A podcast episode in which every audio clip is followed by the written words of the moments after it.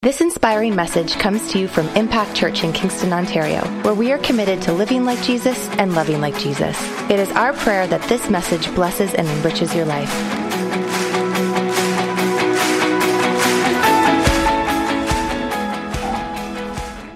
I want to talk today about the heart of worship. And uh, Cameron has seen me toil and struggle with this because um, I have a few things that you could say about worship. and so for me, all week it's been what, what do we narrow down to? Uh, what is really what, uh, what we can grab hold of this morning? So some of you may know the old song, The Heart of Worship, Matt Redman. Oh, old depending on how you view it. but but it's not in the last three years, and I, everything's old after three years. But I just want to start by reading the, the lyrics of that. We don't have them up, Rachel, but I just want to read them. It says, When the music fades and all is stripped away, and I simply come longing just to bring something that's of worth that will bless your heart. I will bring you more than a song, for a song in itself is not what you have required. You search much deeper within. Through the way things appear, you're looking into my heart. I'm coming back to the heart of worship because it's all about you. It's all about you, Jesus. I'm sorry, Lord, for the way and for the thing I've made it when it's all about you. It's all about you, Jesus. Those were words that were penned by a church that had actually, it's a long story, I'm not going to go in it now, but they had kind of decided to strip away all the show, all the, all the things, all the stuff and all the traditions. And they said, we're, we're just going to simplify and come back to the heart of this. And so um, today, of course, there's so many things that we could say and do, but I, I really want to stir up today, if I can, a passion for worshiping our Creator in the simplicity that He has provided for us. So, would you pray with me this morning? And then we're just going to dig in. Father, we thank you for this day. We thank you that you are a good, good Father and that you long for intimacy with your children. I pray today as we come together again as a church, I pray, God, that you would draw our hearts, that you would woo us into your presence, into um, your courts, Lord, so that we could feel and sense the very heartbeat of you, which is that you long for relationship with your children. We thank you for this morning and we give you all the praise. In Jesus' name, amen. Well, for the church at large, um, when we say worship, for many it's become synonymous with just singing. It's what we do for, you know, a portion of our service. It's that time dedicated to singing songs or doing something. But it's so much more than that. Um, that's just one way that, that worship expresses itself. True worship really is defined by the importance of God in our daily lives. Plain and simple, because worship, and the worship team hears me say this all the time. They're probably sick and tired of me, but I say worship is not just music. Worship is a lifestyle. Worship is the way we live. Worship is the way we relate. Worship is the way that we choose to live our lives. And worship is the way that we choose to either include or not include God in our lives. Worship is how we express our love, our passion, and our adoration and our wonder at God's presence. I say it this way the Christian breathes in God's goodness and exhales worship. Because when we truly see how good God is, there's no better response than to just worship Him. I believe that true worship happens when our entire life becomes a declaration of trust in God's incredible mercy. It overflows. Oh, oh I can't speak. Overflows? it's okay. Cameron has not been able to speak all week since our vacation, so I'll blame it on him. Um, but uh, it overflows from a heart that is surrendered to Christ. Paul says it this way in Romans chapter 12, verse 1. It says, I appeal to you, therefore, brothers and sisters, by the mercies of God, to present your bodies as living sacrifices, holy and acceptable to God, which is your spiritual worship. Notice in this verse that he says, present yourself holy and acceptable. He's, saying, he's not saying just come sloppy and whatever. He's saying, Come to me, present your bodies as a sacrifice to me, holy and acceptable, because that is spiritual worship. I desire for you to come to me, I desire, but there's something called sin that separates us from God. And so he's saying, when you come to me, you need to understand that I'm drawing you to me. And the closer you come to God, the more he actually strips away, like that song said, when all is stripped away. I simply come and he just wants your heart. He wants you to come. And the closer we come to God, the more we become like him. That's just the way it is. So the closer we get to Him, the more we let go of those things that actually really don't matter. See, worship is, in, is the way in which we choose to live. And can I say this? Everyone in the world is worshiping something right now. Everyone is worshiping something in this world because God created us with a void within. It actually says in Ecclesiastes that He has placed eternity in our hearts. And so He has placed this little void inside our hearts. Uh, and it's literally a, a, a little thing called eternity. And it woos and it longs to actually reach our Creator. So everybody is created that way, that we actually long to worship something. And, and sometimes we're unaware and we worship all sorts of things. But God desires for us to worship Him and Him alone. And for many people, worship amounts only to spiritual junk food. But when we truly learn to worship in lifestyle, not just worship in, on a Sunday morning for, you know, X amount of minutes, but when we truly live our lives, as Paul said, like living sacrifice is holy and acceptable, that, that spiritual worship, guess what starts to happen? The world around us will start seeing the very thing that they have a void for, and they'll start looking at that and they'll start going, I'm tired of being hungry. I'm tired of always seeking, and whatever you have, I want it. And so when we truly starts to worship, not only does it bless us, but it blesses those around us because all of a sudden they realize that worship is very attractive. Worship and what we have when we present ourselves as living spiritual sacrifices, they start to see that there's something that can actually satisfy the void within, the hunger that they can't even put their finger on.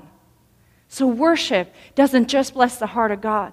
Worship doesn't just bless us, but worship actually affects those around us.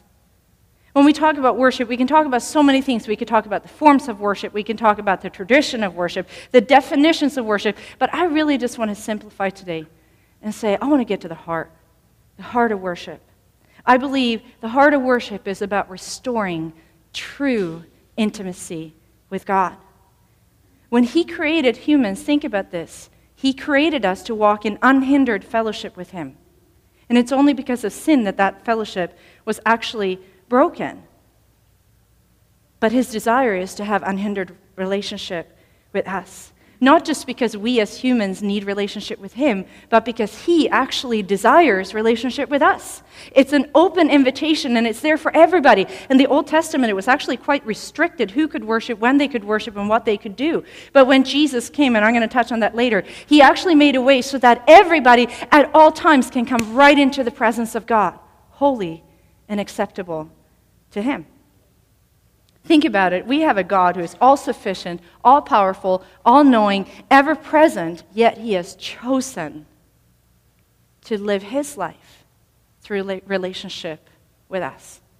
That's really mind blowing. When we truly understand what that means, it starts to change the way we live and the way we think of this subject called worship one day when um, every week we send out these worship emails to the team and, and we usually write a little blurb. And so one day a few months ago i was, um, I was starting to write my little email for the week and I, I said oh i can't wait to see what god has in store for us this week. And you know i wrote on my little email and immediately i felt like god spoke to me and he said actually sandra i can't wait to see what you have in store for me this week. And i kind of went oh oh yeah right. So I went, delete. and then I'm like, so team, I just wanted to say, God can't wait to see what we have in store for him this week. But can you imagine if we all came in to our corporate worship times going, God, I can't wait. You're going to be so blessed. You're going to be just mind, it's going to be mind blowing when you see your people surrender themselves in worship in adoration, letting go of their junk and of their stuff and of their hindrances. And we're just going to come and we're just going to bless your heart. That's what worship is. Can I say, that's the heart of worship. The heart of worship is not about me. So many times in church we've misunderstood it, and people come up and they say, Oh, you know, worship was good today. And I, I appreciate that, and please keep encouraging one another. That's a, that's a great thought. But can I say, worship actually has very little to do with what happens here. We are here, and, and the team knows I call us lead worshipers rather than worship leaders. we're just put here to make way, to open up the gates, to say, let's go. Are you ready? Come on. But you know when worship is good? Can I mess with our. Are you guys okay this morning? You're like. Can I define good worship for you? When you worship. That's good worship. It's when we worship. That's the definition. Now we can help it or make it and break it over here. you know, we play all the wrong notes and all the wrong things, then that's a little distracting. Um, so we have a part to play. But as a church, worship is good when we worship.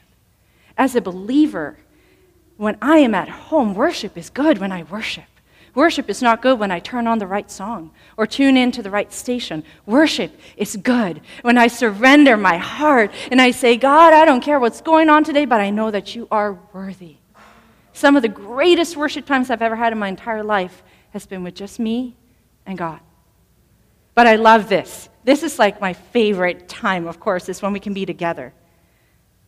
But I truly believe that God is longing for us to grasp that all he wants is a surrendered heart. I want to just share um, four perspectives that just help bring us back to that heart of worship. Excuse me, worship. The first one is this worship is eternal, it's not temporal. Worship is something uh, that really what we do here is a practice for what we're going to do for all eternity. Um, someday, worship will be an integral part of our everyday existence, not just a portion of what we do. It will be, it will no longer be just an activity that comes from faith, but it will be a natural response of just being in his presence. It says everyone that has had an encounter, written books about it, they all say when they saw him, they fell down and worshiped. There's no other response that when we start to truly see who God is, we exhale worship because of who he is. And the closer we get to him, the more his presence and his power and his attributes and he, who he is just permeates our being. And all we can do is say, Jesus, I love you. You're awesome. You're indescribable. You're amazing. It's the heart of worship.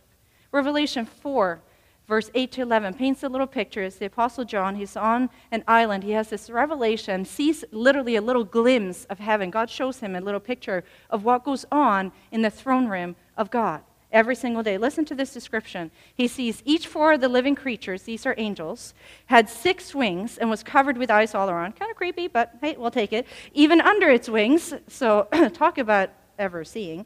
Um, day and night, they never stop saying, Holy, holy, holy is the Lord God Almighty who was and is and is to come. And whenever the living creatures give glory, honor, and thanks to him who sits on the throne and lives forever and ever, the 24 elders fall down before him who sits on the throne and they worship him who lives forever and ever. They lay their crowns before the throne and say, You are worthy, O Lord God, to receive glory and honor and power, for you created all things things, and by your will they were created and have their being.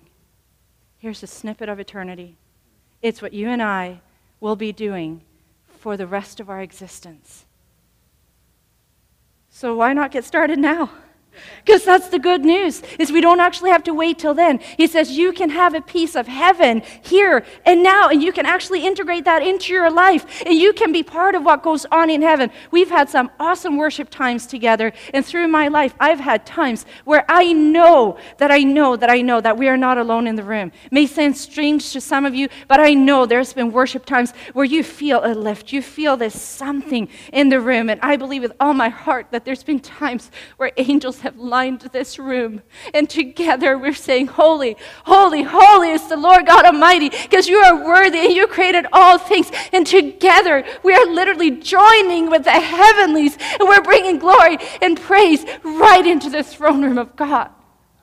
So don't ever diminish our times together as a song that we sing. We actually tap into eternity and we see a glimpse of heaven. And not only are we tasting a little bit of heaven, but we are literally pulling down the atmosphere of heaven into earth. Do you know what that means? It means that all of a sudden there's miracles in the air. All of a sudden there's healing in the air. There's restoration available. Every time we worship, we pull down heaven. eternity, here and now. Bethel came out with this great quote, and I love it. It says, Heaven is not just a destination, it's the reality of His kingdom now. That's what it is. The Bible actually says that we are God's temple. Listen to 1 Corinthians 6, verse 19 to 20. It says this Or do you not know that your body is the temple of the Holy Spirit who is in you, whom you have from God, and you are not your own? For you were bought at a price. When Jesus died on the cross, he actually paid the price so that we could become the temple of God. And he says, Therefore, glorify God in your body and spirit, which are God's. He's saying the moment you surrender your life to Christ, you are no longer your own. You don't live for yourself. He paid a very high price on that cross so that you actually become His. And so he says, Don't forget that you are the temple. See, the reason that everything we do can be an act of worship is because God made each of us a temple that He dwells in through the Holy Spirit. And when we become aware of that, every day actually becomes sacred. Everything that we do becomes sacred because we realize that we are carriers of God's presence. Now, what's interesting, for those of you who know me, you know I like to study Greek and Hebrew and original languages. And in this verse, when it says, Do you not know that your, te- your body is the temple? That word temple in the New Testament, there's two different words used for it. There's one word that's called hieron in Greek, I'm sure you're going to remember that for eternity. Um, but it literally means temple. So if you think of the old temple with the courtyard and the outer yard and the, the inner court and the furnishings and the sacri- places of sacrifice and this and that and the table of showbread and the Holy of Holies, and I lost most of you already. Um, I was going to put up a picture, but I'm like, nah, I'll just ramble. Um, meh, as the emoji movie isn't meh. Um, but um, you like that one, Carly? Um, uh, but she has no meh. She's, she's the happy one. she's the happy emoji all the time. Um, but uh, so one word used for temple, translated into English temple, is just the physical place. But then there's another Greek word called naos. And naos is translated temple in English. But guess what it means? It means the Holy of Holies. It actually includes all the other stuff, all the furnishings, the outer court, all the, the stuff that was there. And when this word is translated temple in English, it's using the Greek word naos. Now, for the Jewish believers, they understood what that meant. It meant that place that we can't go to. It's where God actually lives. It is where he dwells. It was actually curtained off, and people couldn't even go near it because uh, it was, anyhow, long rituals to even get near it, and most people in their lifetime, even if they were a high priest, usually never got in there. So when Paul says in this letter, You are the naos of the Holy Spirit, it's mind blowing to think that he has now done away with all the stuff all the forms, all the rituals. And it says that when Jesus hung on that cross, the very thing that God did, as soon as Jesus drew his last breath, it says that the earth shook and the sky went dark. But what happened inside the temple is that the veil that was separating people from God's presence tore from top to bottom. And God made a way and opened up the way and said, Come on in. This is what I've always desired now that my son has finally died for all those sins and we no longer need the rituals. We no longer need the sacrifices. We no longer need all this stuff. I'm going to open up the way and bring you back to my original intent, which was unhindered fellowship with me. I have made you the naos of God. So honor God with your body and with your spirit. Honor him by living in a way that pleases him. Honor him by not making his sacrifice nothing, but honor him by actually entering into that place of worship, that place of fellowship with him. Ravi Zacharias, amazing speaker, said this There's no unique postures and times and limitations that restrict our access to God. My relationship with God is intimate and personal. The Christian does not go to the temple to worship. The Christian takes the temple with him or her. Jesus lifts us beyond the building and pays the human body the highest compliment by making it his dwelling place, the place where he meets with us. We are the naos, the temple of the Holy Spirit. But can I say this? Many times in church, we come, we say, God, you are welcome in this place. And then we're like, thanks for coming. All right, on to the next thing, right? And so, what we do in reality many times is we actually invite him to have a visit. And visitations are great, don't take me wrong. Visitations are awesome. They've happened throughout human history where God comes and visits his people. But I want to challenge us as a church this morning. Can we go beyond making a place of visitation for God? And can we allow a place of habitation? Because God actually says that he inhabits the praises of his people. God likes visitations. But you know, he doesn't just want visiting hours with his kids. He wants full custody. And so, why don't we make a place of habitation where He can come, and where He can dwell, and where He can work, and where He can actually show the world through us who He really is? So many times we've misrepresented Him by this dull, boring, and please don't be offended with this, but this boring way of living. Whereas what God has called us to is an exciting, spirit filled, incredible, mind blowing, earth shaking relationship with Him and you can be it. Tag, you're it. Go out and be the temple of God. It's not about coming and waiting for a worship leader to pump us up. It's about coming and saying, God, I'm ready. Today, I am ready for you. I'm ready for you to come and transform my life. Would you heal me? Would you forgive me? Would you save me? Whatever it is that you need to do. But would you come and transform my life so that I can be a worthy carrier of your presence, so that the world no longer needs to hunger and seek in places that they should not be seeking? Do you realize that people are seeking all the wrong things because we're not there to show them the right thing? So when we start living, I'm sorry, I, I'm kind of, I tend to get a little passionate about this subject, but when we start living the way that God created us to live, then all of a sudden people don't need to run to all the wrong things. They don't know what to seek. And it's existed for eternity. When Paul walked around Athens, he was looking at all the different gods that they worshiped, and then he came to this one altar and it said to the unknown God. Because they're like, well, we worship this God and that God and that God and that God. But then there's this, this thing, and we don't really know, we can't really put our finger on it, but we, we worship the thing. So we're going to raise up an altar to this thing and call it the unknown God. Maybe, maybe that's it. If we worship the unknown God, maybe we'll feel something. So Paul actually boldly walks in and he says, Oh, I see all your altars. Very impressive, very impressive. Oh, nicely done. Nicely. Hey, can I tell you about this one? I know what you're seeking.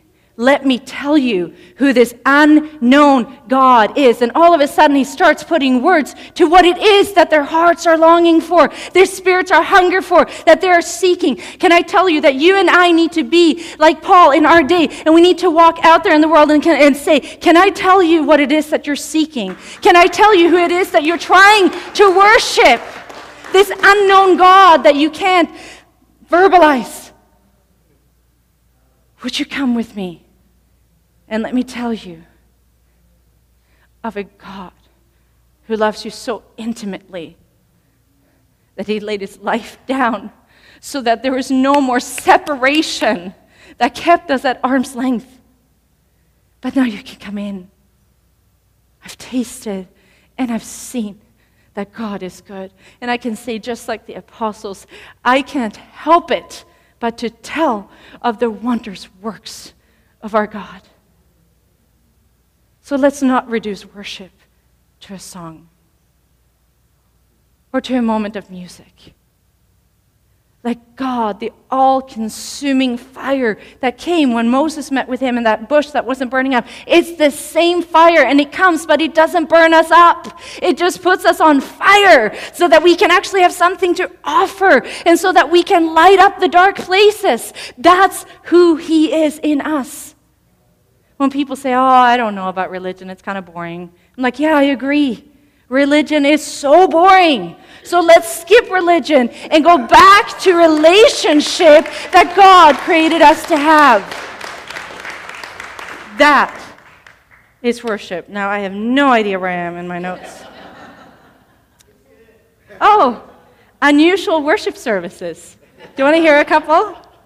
Jehoshaphat in the Old Testament. This is an unusual worship service.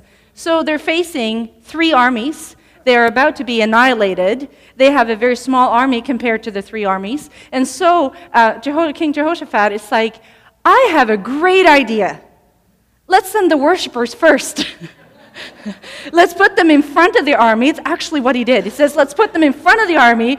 And it says that they're like, God, give praise to the Lord, for he is good. His love endures forever.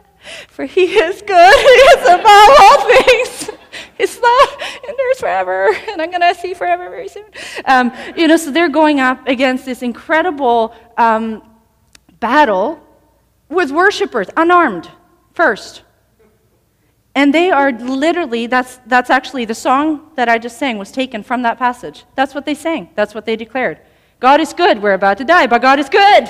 And his love endures forever. That's a good thing because I'll be with him, right? And so they're worshiping their way up, it says up this hill. So they reach the top of this hill. Talk about unusual worship service. They get to the top of the hill, they look out, and all three nations are completely annihilated. God somehow, in the midst of their worship, was so pleased that he just happened to confuse them all and they all killed each other. So when they got up there, they're like, oh, well, that was an easy battle.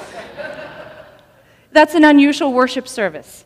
Think about when David played the harp, Saul was harassed by an evil spirit. And every time he was, he said, Could you bring that, that young boy, the shepherd boy that plays the harp? Because it's the only thing that will soothe my soul. And every time David played, the presence of God would enter the room. And can I say that evil can't stay when the presence of God is there? And so what happened is it literally would leave. And so when we worship, we need to understand that God can do supernatural, unusual things.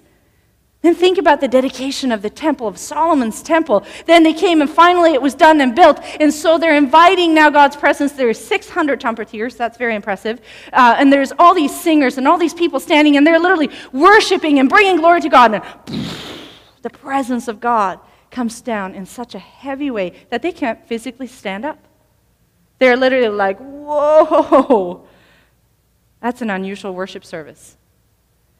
Think about Paul and Silas. This is probably one of my favorite stories in Acts chapter 16. They've been beaten, they've been flogged, they've been told to not ever speak the name of Jesus again, and they are probably bleeding out. They're tired. It's midnight. It's not 5 p.m. after they had dinner. It's midnight after they've been beaten and flogged. And they're sitting there. And instead of sitting there, and like many of us would do, we would start talking about this is so unfair. I can't believe it. All we were trying to do is to serve Jesus. And here we are. We're beaten, we're flogged. And where's all the other disciples? Why aren't they here? And they ran away. I'm sure none of you would ever talk like that. But they had that option. And they had legitimate reason to be upset. They really did.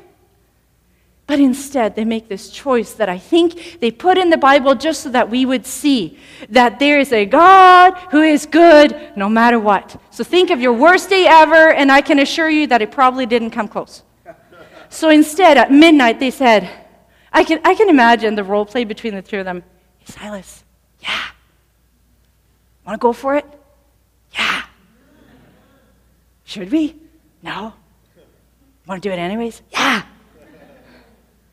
Can you imagine?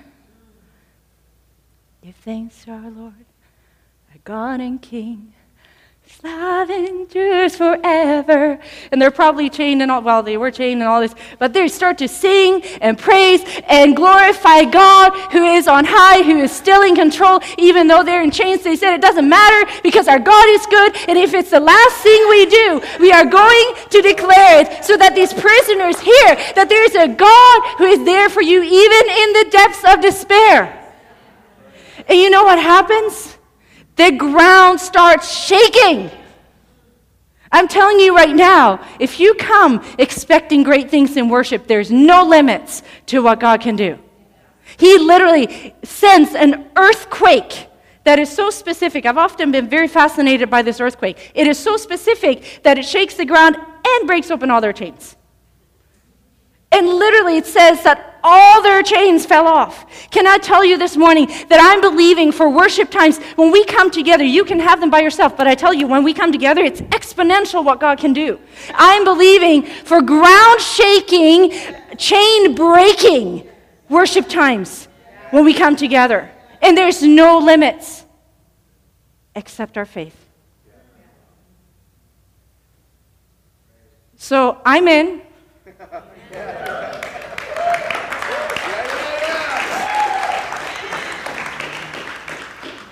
And I invite you as well.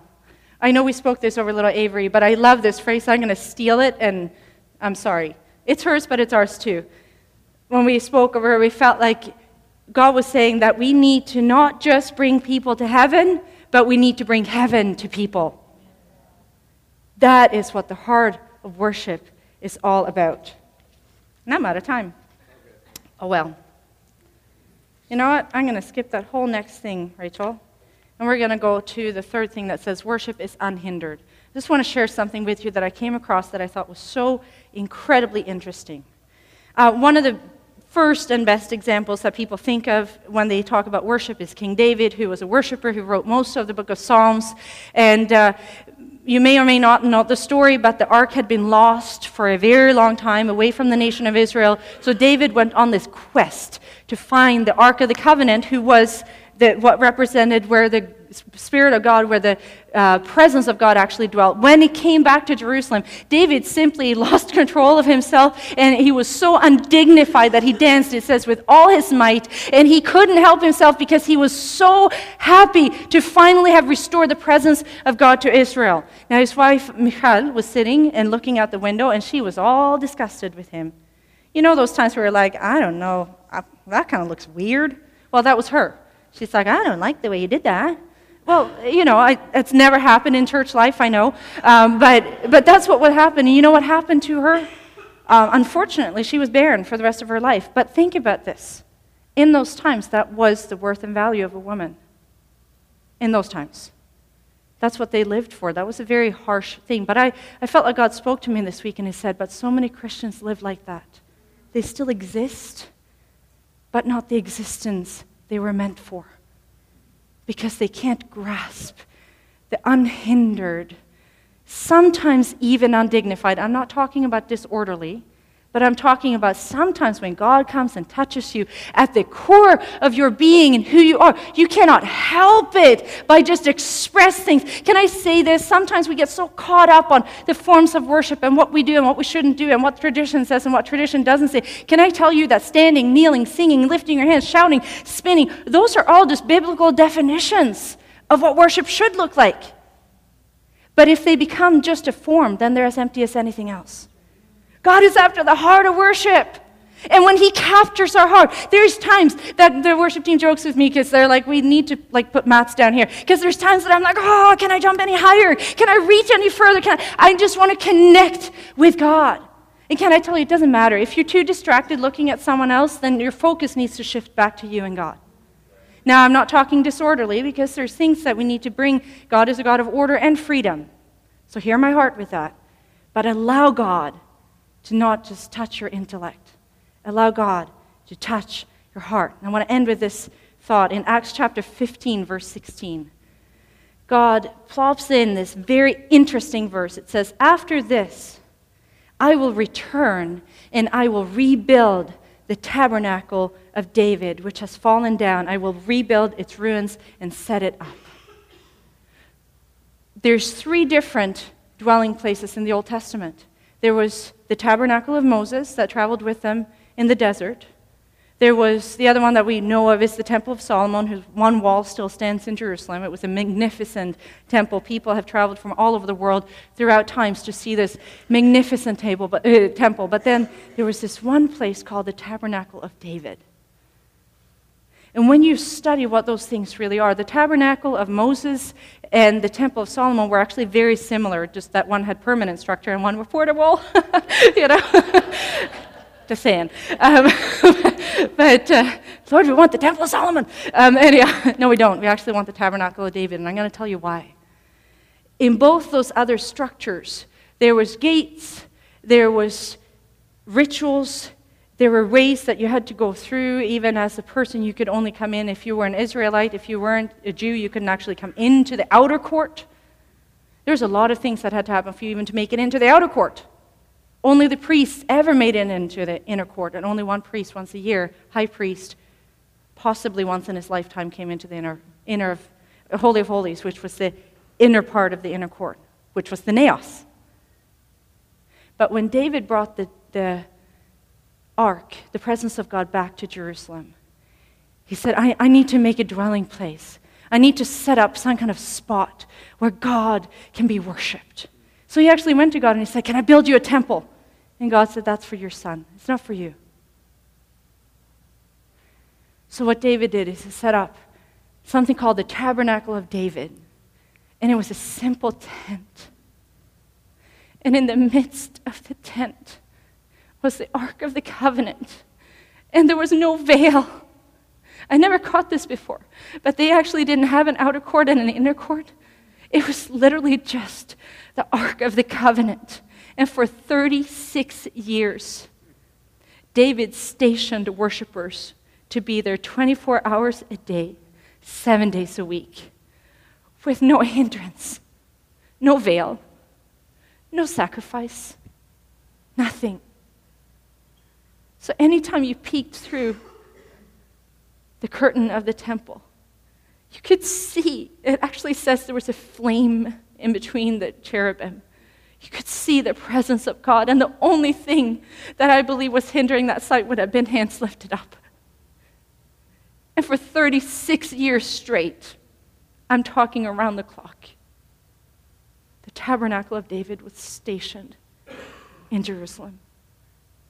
And God said, That's what I want to build up. Why didn't he say, I want to build a temple according to the splendor of Solomon? No, he said, I want to rebuild the tabernacle of David because I want to restore the passion of 24 7 true, unhindered worship and fellowship with myself. That's what I desire to do. And it's a promise in the book of Acts, that's New Testament church, that says, I'm going to restore that. I'm going to restore a rebirth of the passion that David had for the presence of God.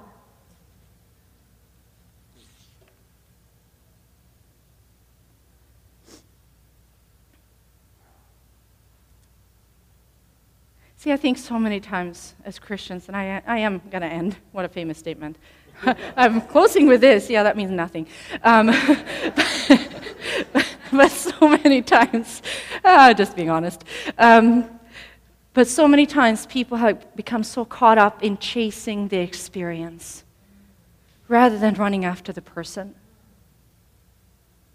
Experiences take many ways, shapes, and forms, and that's all right. But I want the heart of God, and He wants your heart. It's about coming back to the heart of worship, which His heart is only about restoring true, intimate, unhindered fellowship with His kids. Blessing will come as a result. I said it this way intimacy will bring about blessing, but the pursuit of blessing will not always bring about intimacy. True worship is when we worship to bless God's heart, not to move his hand. When we bless his heart, his hand moves as a result. True worship is about being transformed. Going to read one last verse to you 2 Corinthians 3:18. It says, But we all, with unveiled face, beholding as in a mirror the glory of the Lord, are being transformed into the same image from glory to glory, just as by the Spirit of the Lord. Can I say this? Who you behold is who you become. And who you become is who you release. So when we're beholding as in a mirror the glory of the Lord, we become a perfect image, a perfect representation to the world of the heartbeat of a good, good Father that longs for nothing less than to restore his children to true, unhindered worship. Thank you for taking the time to listen to one of our messages from Impact Church. We hope and trust that this message encouraged you. If you want to find out more information about our church, check us out online at www.impactkingston.com.